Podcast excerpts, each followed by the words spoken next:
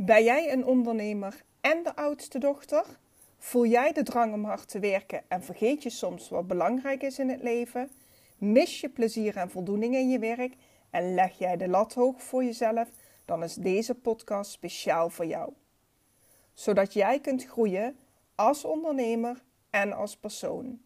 In deze podcast inspireer en motiveer ik jou om in actie te komen, omdat daar jouw groei begint.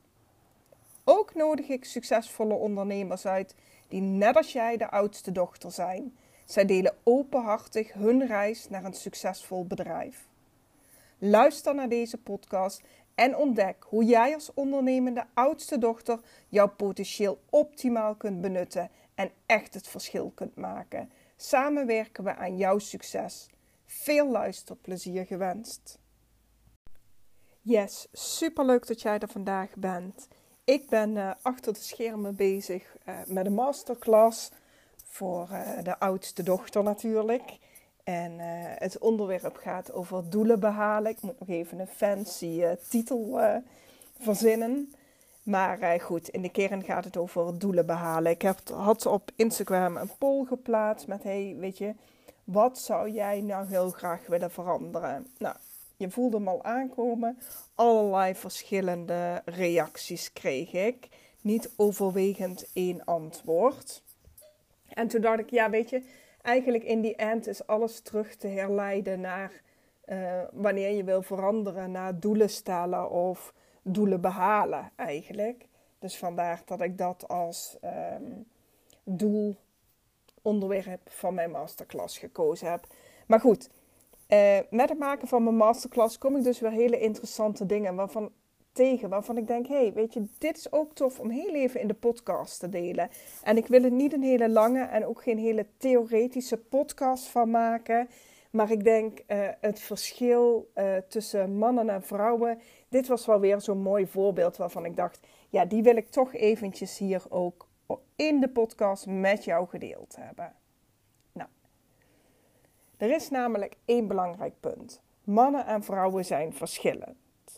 En als je kijkt naar de manier waarop we denken, voelen, reageren... dan heeft dat te maken met voorouderlijk trauma... ervaringen en wijsheid van voorouders. En dat zit op DNA-celniveau.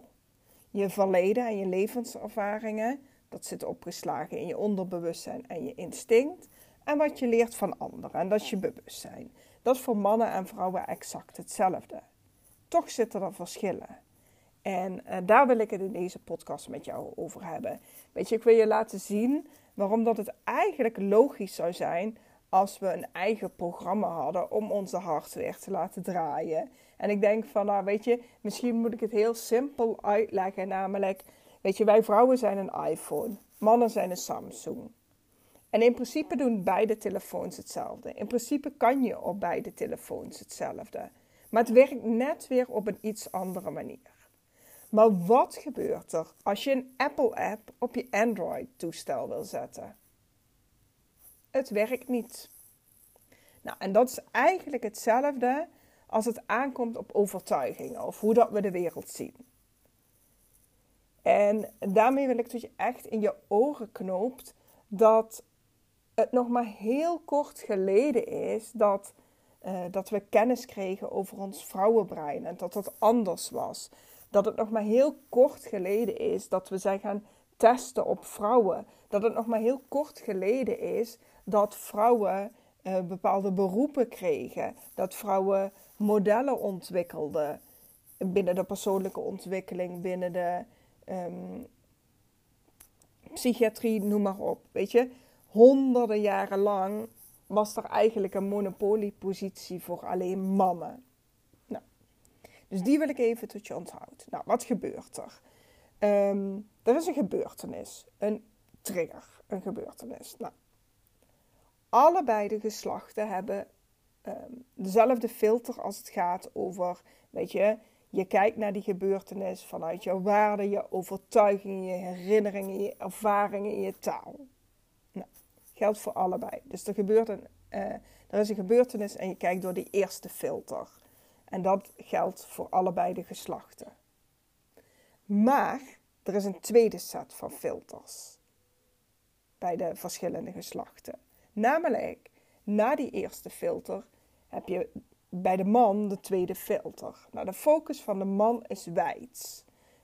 Weet je, ik ben eigenlijk al aan het gebaren, maar dat zie jij natuurlijk niet. Weet je, de taak van een man was vroeger jagen. En daarmee moest hij eigenlijk de hele weide of de hele jungle of maakt niet uit wat. Hij moest alles in de gaten houden voor zijn eigen veiligheid.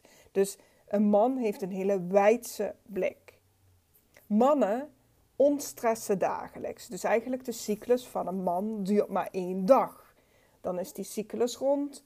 Nou ja, goed. En het hormoon wat dominant is bij de man is testosteron. Dus er gebeurt iets. Filter 1 is waar we allebei doorheen gaan. Filter 2 is dus deze van de man. Dan heb je filter 2 van de vrouw. Een vrouw is gefocust op details. En dat heeft ook weer zijn oorsprong in een heel ver verleden. Namelijk, kleine veranderingen in bijvoorbeeld die mimiek moest ons laten opmerken dat er iets mis was. Dus ook dat is zeg maar een programmering die we eigenlijk als vrouw zijnde hebben meegekregen. Daar lag onze focus.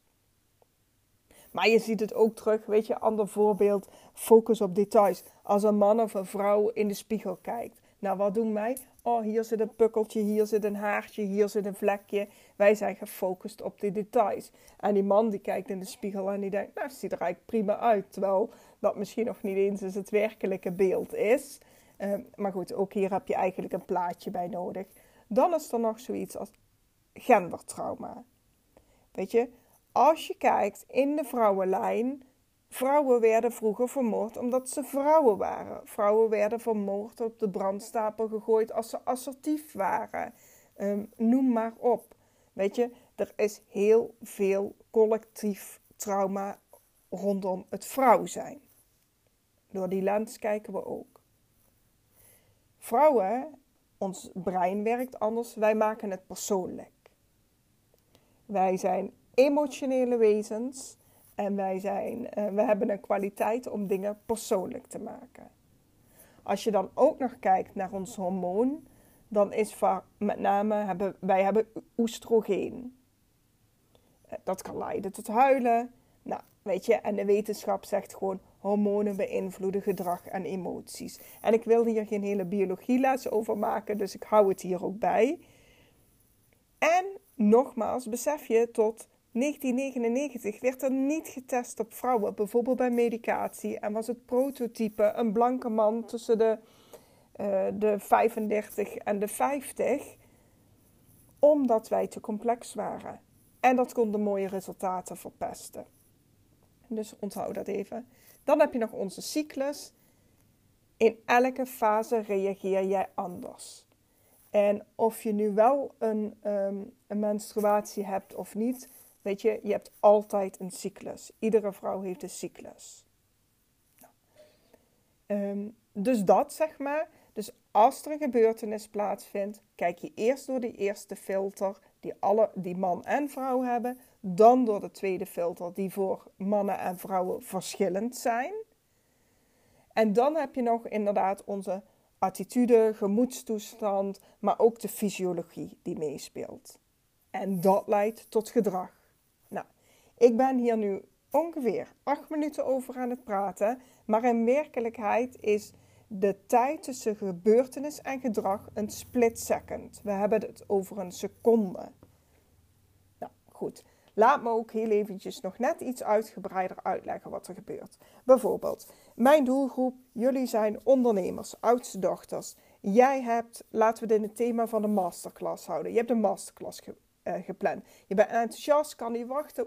Weet je, je hebt helemaal zin om het de wereld in te slingeren. Maar dan komt het moment dat je het echt de wereld in moet gaan slingeren.